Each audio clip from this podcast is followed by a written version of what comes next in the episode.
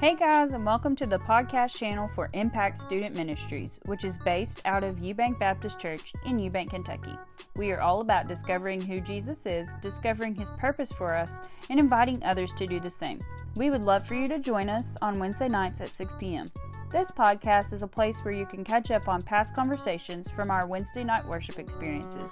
To stay connected, you can follow us on Instagram at Eubank BC Youth all one word, and on Facebook at Impact Student Ministries Eubank BC.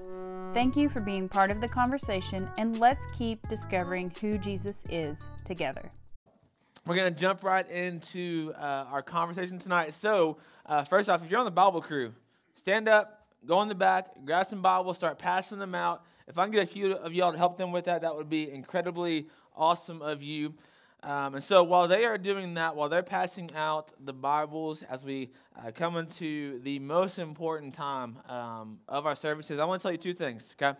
One, and I, and, I, and I mean this with everything inside me, and I know everyone, every adult in this room believes this too. If you are here, whether you're in person or you're online, we are so glad that you are here. We are so glad that you are giving us some of your time, so we're glad you're here. That's, that's one. Two is this everything that I say, not that important. But everything that God says and has said is so important. So that's why we pass out Bibles every single week so that you can have a Bible in your hand, so that you can have your own experience with God's living word. And because it's living, it means that every time it's opened, every time that a page is turned, God speaks through that. And so we want to we, we want you to know, know those two things. One, we're glad you're here. And two, that, that nothing I say is important, but everything that God says is so important. So once you have a Bible in your hands, uh, whether it's one of ours here in, student, in the student space or it's your own, start making your way to Nehemiah chapter 2. Uh, last week, or another week before, uh, we, we worked our way through chapter 1. So tonight we're going to start in chapter 2 of Nehemiah. So if you're using one of our Bibles here in the student space, you can find that on page 476, okay? So, again, if, if you use one of our Bibles here, uh, page 476. And tonight, uh, we're going to walk through the first 10 verses of Nehemiah chapter 2 as we continue uh, the conversation, as, as we continue in our series. So, again, page 476. If you're using your own Bible, uh, not sure what, what page it's on, but uh, I have faith in you to find it. Um, so, again, we're, we're going to walk through the first 10 verses of Nehemiah chapter 2 tonight. So before we start unpacking these verses, let me just briefly share with you uh, where we were last week or a few weeks ago. Uh, we said we, we were introduced to this guy named who? Who was it? Say it louder, Decker. Thank you. So we were introduced to this guy named Nehemiah. And what we saw was that Nehemiah was given a really bad report about his homeland. He was told some really terrible news about his people, about his homeland. And from that, it led to a conviction and a burden in his heart that led to an intentional and purposeful prayer. We saw Nehemiah was given some terrible news, and he decided to pray about it. And he decided to, uh, or well, he had, he had this conviction in his heart of something just wasn't quite right. So if you missed that conversation, if you weren't here um, a few weeks ago, go back to our Instagram. You can go back to our podcast channel, catch up, listen to it because it was a really, a really good conversation. But tonight, like I said, we're to walk, we're to walk our, work our way uh, through the first 10 cha- or first 10 verses of chapter 2 and what we're going to see tonight is that Nehemiah, we're going to continue in a story. We're going to see that Nehemiah uh, tonight, he, he, he receives that opportunity that he prayed for back at the end of chapter 1. So we're going to pick up right where we left off about walking through uh, the first 10 chapters of Nehemiah 2. So I'm going to break tradition a little bit here. And instead of reading all the verses uh, together, we're going to do it different. And, we're, we're, we're going to just work our way slowly through it uh, while pausing along the way as we uh, consider our conversation or our considerations for tonight. And just like last week, uh, last week I gave you three questions to, to think of, right? Remember that? Two weeks ago, remember that? Someone say yes? Thank you. Thanks for lying to me if you don't remember that. Uh, tonight, we are going to continue that trend by giving you three more questions for you to consider, for me to consider, as we think about uh, the convictions and the burdens that God gives. Because here's the reality uh, back in the book of Nehemiah, things were messed up. They were really, really crazy. Guess what? Things have not changed today.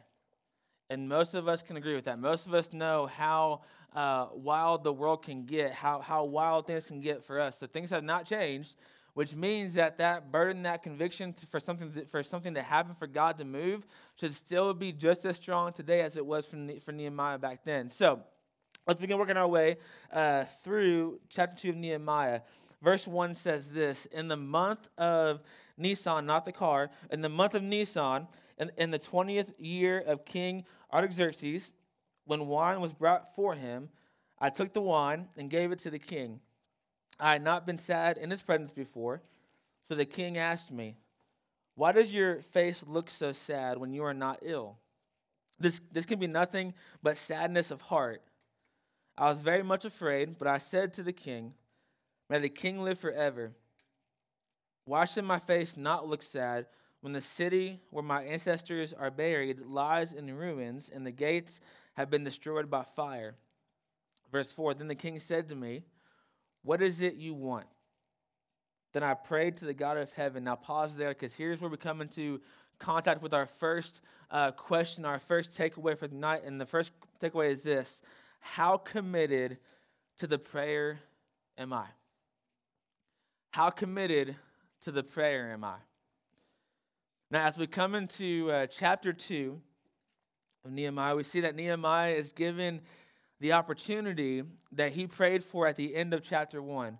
Um, and, and, and here's the really, really cool thing uh, Nehemiah is also given the opportunity to see how committed he was to the prayer that he prayed at the end of chapter 1. Because at the end of chapter 1, we see that, it, or in, in chapter 1, it was in the month of Kislev. Well, if you look at uh, what these names meant, uh, between Nehemiah 1 and Nehemiah 2, there were four months that happened. Think about that. Ian, last week we talked about, you know, how success looks like. I mean, for, for Nehemiah, he waited four months for this opportunity that he prayed for. He waited four months. He, he, he wrestled with that weight for four months. He wrestled with that burden for four months, just thinking, well, maybe today's the day. So we see that it's been four months uh, since Nehemiah prayed that prayer. And as we come into chapter 2, we see that it's finally here, that moment finally comes. And can I just say this? Um, knowing that Nehemiah was just as human as you and I are, I have to believe, or I have to imagine, that he got impatient sometimes in the waiting. And can we do the same thing sometimes? Can't we get impatient when we're waiting for something, right? Like, it's, it's hard enough to wait for five minutes in the drive through or wait 30 minutes in a restaurant. Imagine waiting four months. Some of y'all know what that's like. Some of you all know what it's like for yourself or your friend or your family to pray, hey, and listen, please, to pray for so many months, just waiting for God to move, God to, to do something, and then just more waiting, more waiting. So I have to imagine Nehemiah, man, he's like, okay, listen, God, like I've been waiting for four months now, and it's about time you do something. It's about time you answer my prayer. And, and just like us, he uh, usually, he, he probably had days where he woke up thinking, okay, this is going to be the day. Right? He woke up thinking, okay, this is the sun's shining, everything's falling into place. It is right. Hey, guys in the back, listen, please, because right now, is the most important part, and you're talking, and it's not working. So please either move or stop talking, please. Thank you. So Nehemiah probably had days where he was like, hey, listen, this, this is it, right? Like, this, this is the moment. And then goes to bed. Man, I thought today was the day. You ever been there? You think, man, I really, I really thought I would get that. I, I really thought that I would get the, the, the spot on the team. I, I really thought that I would get that accomplishment or, or, or, or get that grade. And then you go home and you're like, but I didn't. So Nehemiah had these days where he was like, man, I thought this was going to be it. And in this, we see something about the experience of, of time and waiting that is often not thought of while we're experiencing that.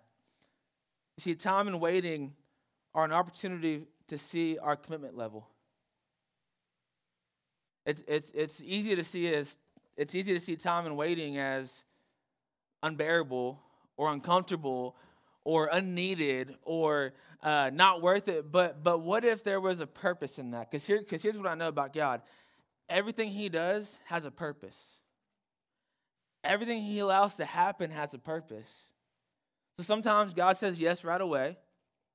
Sometimes God says not right now, and it's four months or it's 40 years or it's 400 years. but that time and that waiting, it really just allows us to see how committed we are to how, how committed we are. So what would what would the story have looked like if Nehemiah would have changed his mind in those four months? What what if in those four months he would have thought, you know what? At the time, that, that seemed like, like a really good prayer, but now that I've thought about it, now, now that I've slept a couple days, I, I'm not so sure what I was doing there, right? As Nehemiah comes into this opportunity, the king recognizes his sadness and he asked about it. And the king knew that he wasn't sick, right? The king said, Hey, listen, I know you're not sick. Uh, so, what this tells us is that it wasn't just a little man cold that got Nehemiah down. And if you don't know what that means, grow up, get married, you'll know what it means, okay? Um, so it wasn't this little man cold that, uh, that Nehemiah had. And, uh, but the king's like, hey, like, you're, you're not sick, so like, what's going on? Like, why are you so sad? And despite Nehemiah being afraid, he commits to tell the king why he was sad, despite knowing that the conversation might end this death. Because you see, at the time, it was highly unencouraged for a slave to tell their king about the negative emotions. You know why? Because it was thought, well, what, what if the king hears my struggle, hears my worry, and thinks that I'm not happy with them? All of a sudden things might change and it could even lead to the end of that person's life.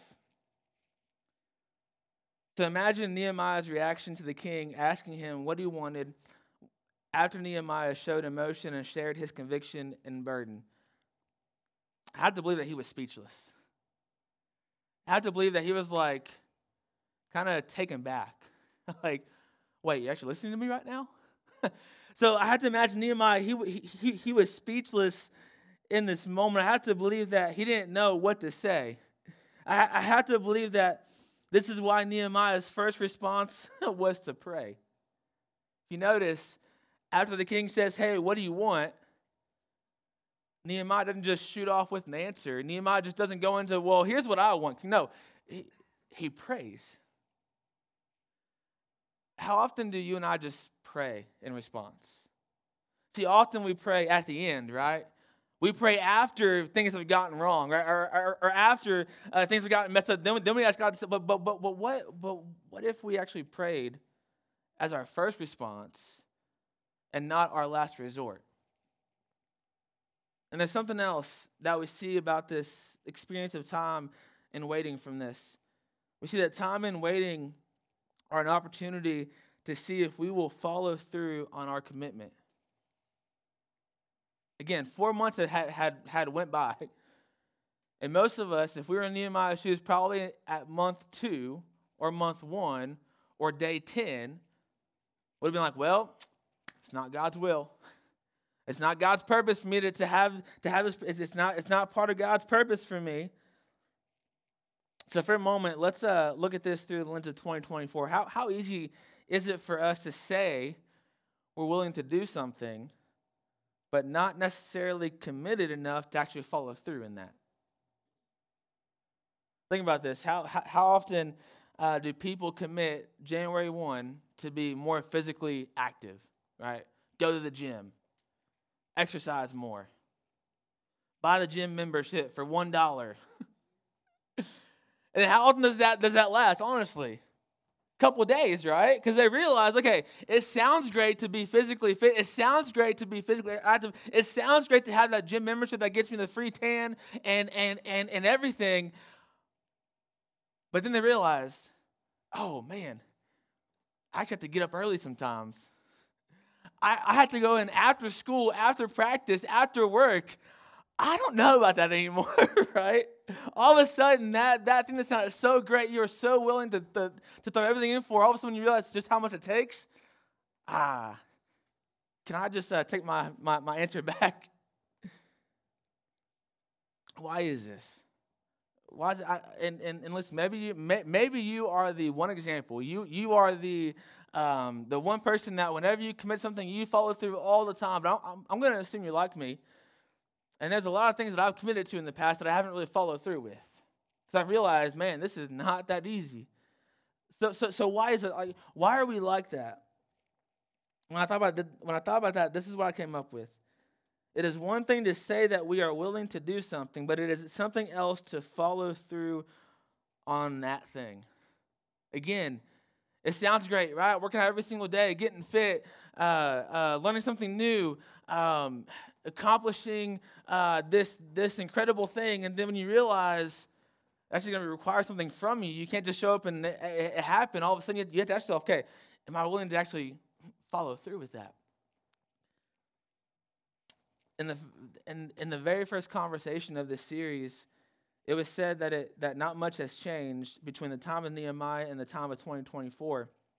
See, in the time of in the time of Nehemiah, God's people, Christians, they were being encouraged by the world and its culture to move away from God and what He wanted for them, and move towards what they believed and the fake gods that they worshipped.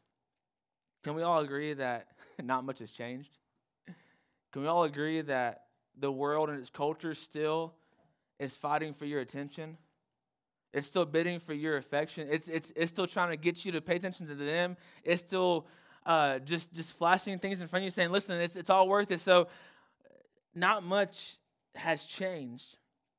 Isn't it true that we are encouraged, sometimes just bombarded daily by the world and its culture to move away from what God has established as right and wrong and move towards what you and I believe is right and wrong.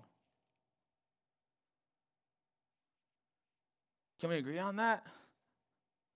Like right now, I know there's this big push on loving everyone equally. Listen, and that includes loving people who, who, who are homosexual, who are gay, whatever. And I know this is not a not a, a fun thing to preach about, but listen, God has already said what marriage should look like. God has already said what genders look like, okay? It's male and female. That is it. But, but we get bombarded by things saying, hey, listen, no, that's not, there, there's more options, right? There's an option C, D, E, F, G, H, all the way to Z. But can I tell you that there's only one option? And that's what God has already said. And so the world is constantly telling you, hey, listen, it's more about what you want do what makes you happy. Do what do, do what makes you satisfied. You do you, boo, and worry nothing about and worry nothing and worry about nothing else. But let, let's be honest. How many times have our own decisions caused us more pain? How many times have, have, have our own wants caused us more struggle? How many times have we got that thing, got that person, got that, got that status, got that, that whatever it is, then we realize ah, I still want more. So the world's constantly saying, hey, listen, listen to me, follow me, do what you want, follow your heart. Listen, that is the stupidest thing ever printed on a card. You know why? Because your heart is stupid.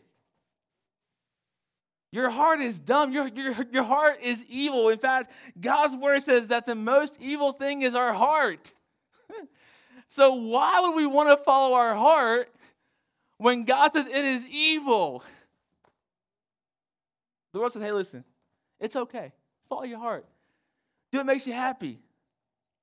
And so, not much has changed. That's the same thing that was being said to them, to them back in the book of Nehemiah. You know, last week, the question of our willingness to pray for what needed to happen was considered. Well, this week I'm going to add on to that by saying that, that the question of our commitment level is being considered. So, what do you do when God responds to your willingness by giving you an opportunity to fully commit? What do you do when God says, hey, listen, you prayed for an answer? You're it. What happens when you, you, you, pray for restoration? You, you pray for this, this thing to happen, you pray for a breakthrough, you pray for a miracle, and God says, hey, guess what? You're part of my solution for that. That's when we get quiet, isn't it? Are you sure about that, God? Don't you know that guy over there? He is much better equipped than that for me. I mean, listen, Moses tried to do the same thing, right? It wasn't just one time. Like Moses, Jake, I, I thought this the other day. Moses said the same thing like five different times. And every time God said, hey, hey, listen, Moses, I've given you your brother Aaron, so go. Five times Moses said, hey, listen, God, I can't speak. I stutter. I'm not good with words. Well, listen, sign me up on that camp, right? And God says, hey, listen, hey, Moses, I gave you Aaron. Now go. Every time. He never says, oh, okay, well, you know what, Moses, you convinced me. You're right. Just forget it. No, God says, listen, I gave you what you need. Now go. So what do you do when you realize that, hey, maybe I'm part of the solution? Eat, right? I mean, you're on the front row too. It's like it's obvious, right? Like it's like it's obvious. oh, I love student ministry. So so let's pick back up to where we were because Nehemiah had that same opportunity. He had, he had that same moment to see where his commitment level was. So let's, let's, let's pick back up. Nehemiah chapter 2, verse 5. And I answered the king, If it pleases the king, if your servant has found favor in his sight, let him send me to the city in Judah where my ancestors are buried so that I can rebuild it. Then the king said, Then the king, with the queen sitting beside him, asked him, How long will your journey take, and when will you get back? It pleased the king to send me, so I set a time. Now, pause there because here's where we come into contact with the second consideration for tonight. Number two is this Am I willing to be used as the answer to the prayer? Am I willing to be used as the answer to the prayer? Again, the prayer was God, I want to pray for what needs to happen, not what I want to happen. So, am I willing to be used as the answer to the prayer? Again, we see in Nehemiah, he answers the king's direct question with a direct response. Essentially, uh, Nehemiah tells the king that he would like permission to go back to his homeland to rebuild the wall. And as you continue to read, we see you see that Nehemiah or that the king asked Nehemiah how long he would be gone. Now, we don't know uh, how, how much time Nehemiah requested. It's not in there. Uh, but from what I've seen and, and, what we know, that if you go all the way to, to, Nehemiah 5, chapter, chapter 5, verse 14, he was there for 12 years. Again, Nehemiah 5, uh, verse 14 says that he was there for 12 years. So, uh, people who have studied the, the scriptures much more than I have, who are much smarter than me, uh, they say that more than likely that Nehemiah asked for a year at least or two years at most to cover the time and travel because back then they didn't have cars, they didn't have scooters, they had donkeys and camels and, and their feet. Okay. So it took them a minute to get there. It, it, it wasn't a simple one day. No, it was like a, a several week journey. So we don't know how long he was, how long he asked for originally, but he ended up being there for 12 years. And I can't help but think to myself, did Nehemiah expect to be gone that long? Do you think Nehemiah planned for 12 years? Like when he like when he packed the stuff, do you think he packed like 12 pairs of underwear and like, you know, 20 shirts to cover? I don't think that he did. I don't, I don't think that he expected to be there to, to be there 12 years.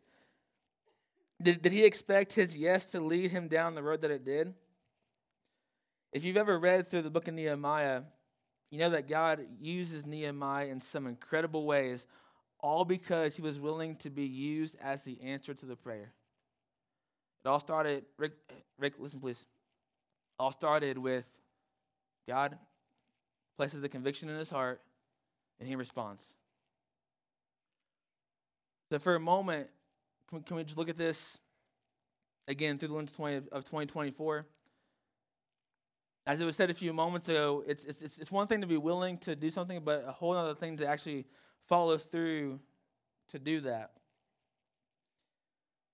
every person that we read about besides Jesus had their mess ups and their hang ups. Every person called by God, called to God, had their mess ups and their hang ups. They had their they, they had their flaws. They had their their stuff, whatever it was. Imagine how easy it would have been for Nehemiah to ask the king to send somebody else. You ever think about that? What if Nehemiah would say, hey, you know what, king? Yeah, it's still an issue. Yeah, it's still a problem, but can you just send somebody else? Send someone else to do that because you know what? I, I just don't feel like it anymore.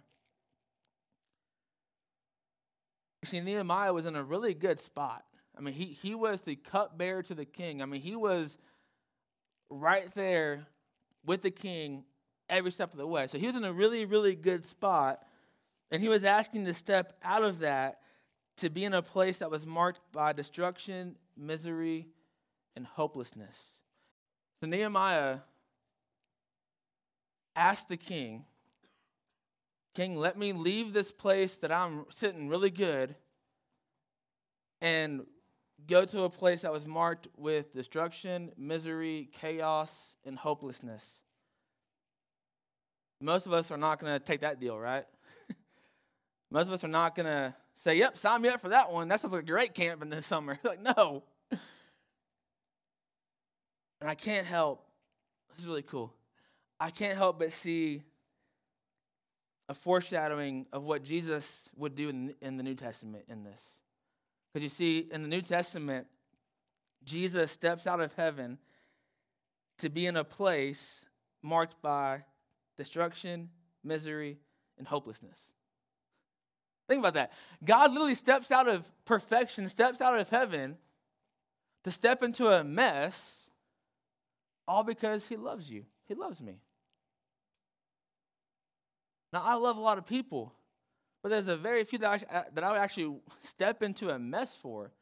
Becca's one of them. Emerald's one of them. Everyone else, hard to say sometimes. So Jesus stepped out of perfection because he loves you. It wasn't a vacation for him. It wasn't a day at the spa. It, it, it, wasn't a family trip to Disneyland. No, it was he was stepping into a mess that would lead to his death would lead to him having nails pierced through his skin for you. And this is the heartbeat of the gospel, man. You see, the, the heartbeat of the gospel is about people, as many as possible, accepting what Jesus did for them by recognizing and responding to his death and resurrection. So, what happens when God places a conviction or burden on our heart about the destruction, misery, and hopelessness around you and says, Go? What happens when you look at your school, look at your friends, you see how bad things are, you see how messed up, how messed up things are, you have this conviction, you say, man, someone should do something, right? FP or First Priority, do something about that, right? All them Christian kids, do something about that, right? What happens when God says, hey, listen, go? The reality is that there are students who go through middle school and high school every single day who know more about misery and hopelessness than they do about joy and hope. There are students who know more about the pain, shame, and guilt from what, from what they've done before more than they know about the freedom and life that Jesus offers. Think about that it doesn't, it doesn't matter if they go to Northern Middle School, Southern Middle School, Pulaski County High School, Southwestern High School, Somerset High School, uh, Lincoln County High School, or any other high school or middle school in the state. There are people right now who are walking more and know more about their hopelessness than they, than, than they do about Jesus, who gives them hope no matter what, if they just simply say yes to Him. Here's another heavy reality. There are students right now sitting in a church that feel more misery, hopelessness, guilt, pain, and shame than they do about joy, hope, freedom, and life that Jesus offers. The place that should be the most encouraging is a place they just sit in their guilt. And here's what I'm, here's what I'm going to assume. Some of you who, who feel more guilt, shame, and, and hurt from your past, you're in this room right now. You know more about what you did before. You know more about hopelessness and trying to be enough, do enough. You know more about that than you do about the fact that Jesus loves you and will accept you as you are.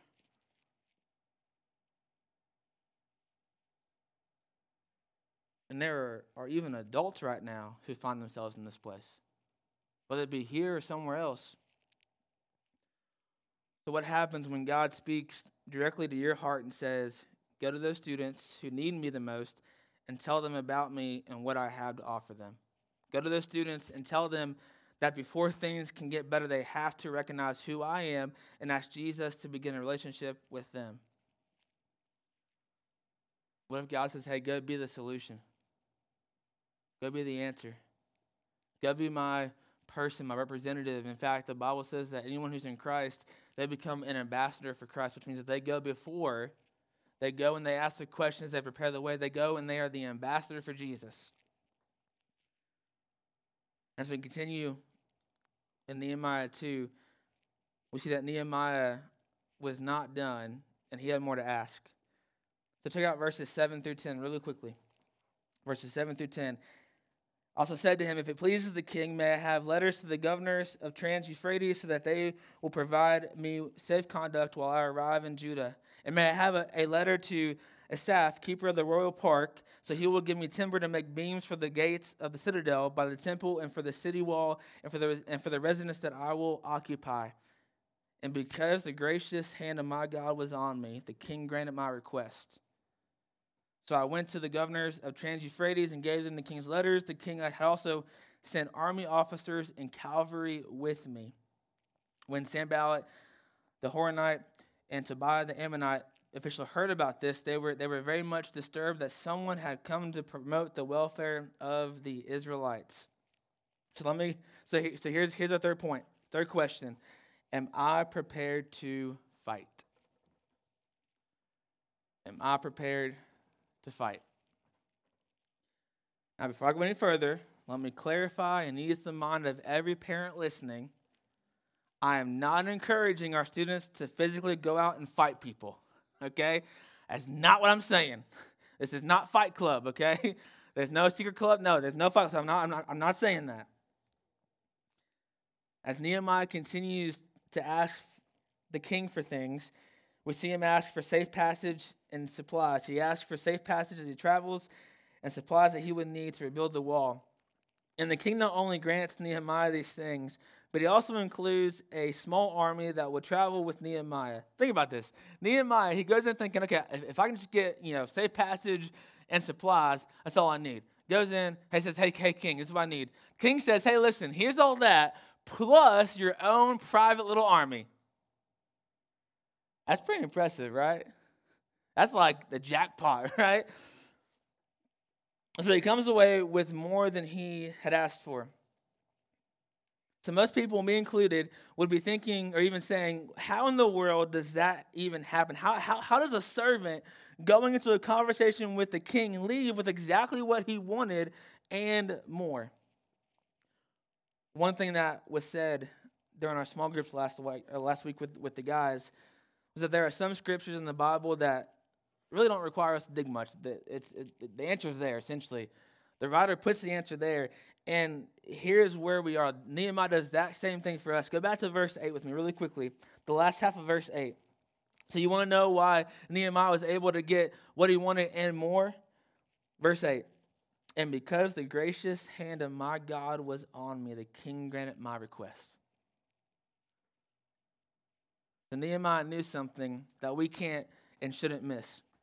Nehemiah knew that his success depended on God's involvement and God's help. Nehemiah knew that God was the one who provided these things. And we, and we shouldn't miss this because that hasn't changed. Let me ask you something as we begin to wrap up. Do you think that Nehemiah was surprised when he began to face opposition? You think Nehemiah was caught off guard? Yes or no? No? Any, any, any yeses? No right or wrong answer, I promise you. So we, got, so we got one no. All right.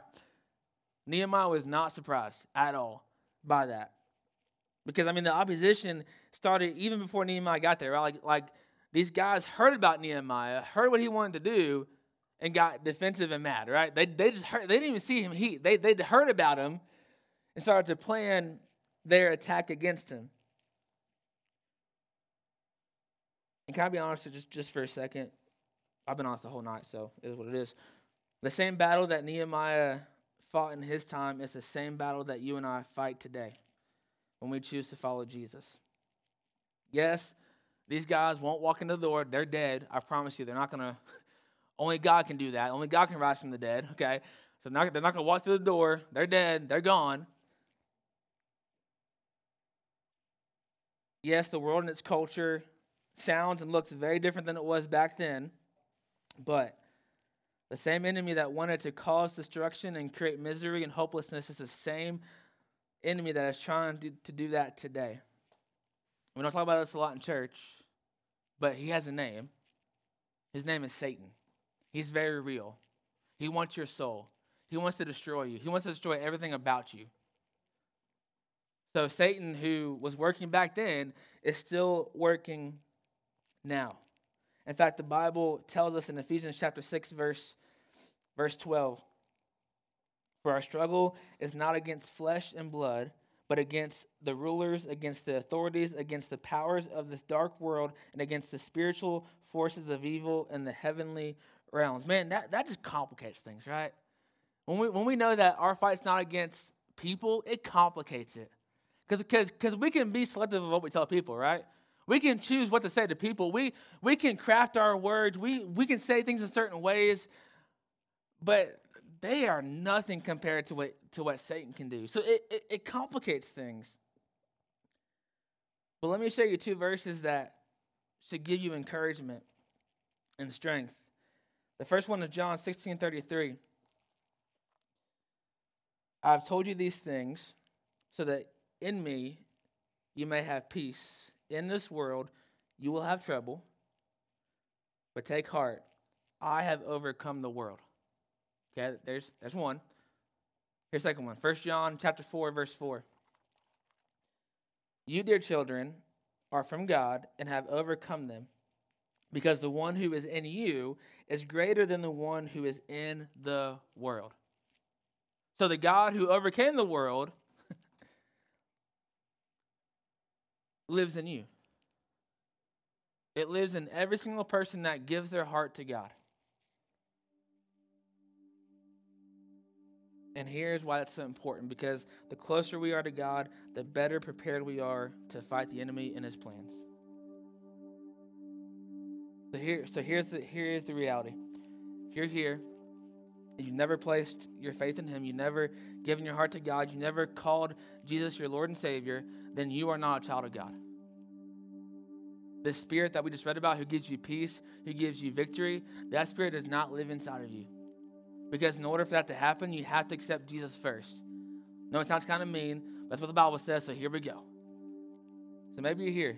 You've been in church. You've been in youth group. You've been different churches, different youth groups, but you've never actually had that moment where you said, you know what, God, I'm nothing and you are everything. You've never had that moment where you said, God, I want you to come into my life and have control. I surrender. I give you everything. Maybe you never had that before. Listen, if that's you, don't leave in that same place. That's not the heart of the gospel for you. The heart of the gospel says that anyone, no matter who they are, no matter what their past is, no matter what they've done, where they've been, what they've seen, what they've listened to, what they've watched, no matter any of that, if they choose to call on Jesus, they'll be saved right then and there. Done. Story over. But you have to choose that for yourself. I can't make you. Your parents can't make you. These adults can't make you.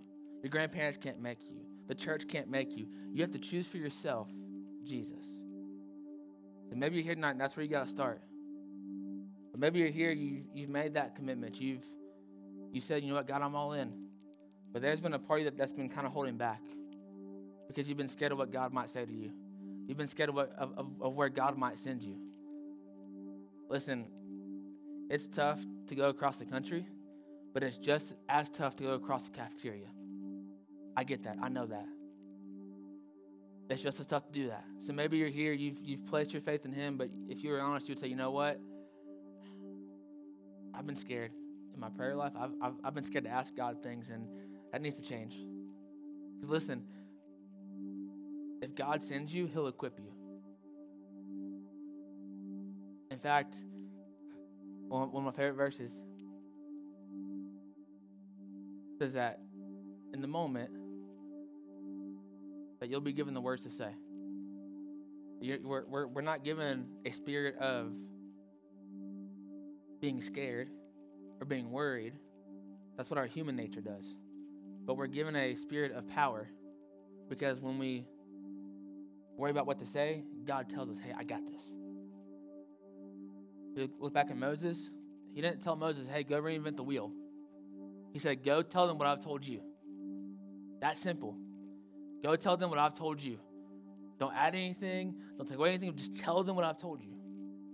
So if you're here and you know that God's calling you to do something, because there's no such thing as a lazy Christian. There's no such thing as a don't do anything Christian. If you're a Christian, you're, you're in the fight, man. You're in the fight. God's going to use you whether you're ready for it or not.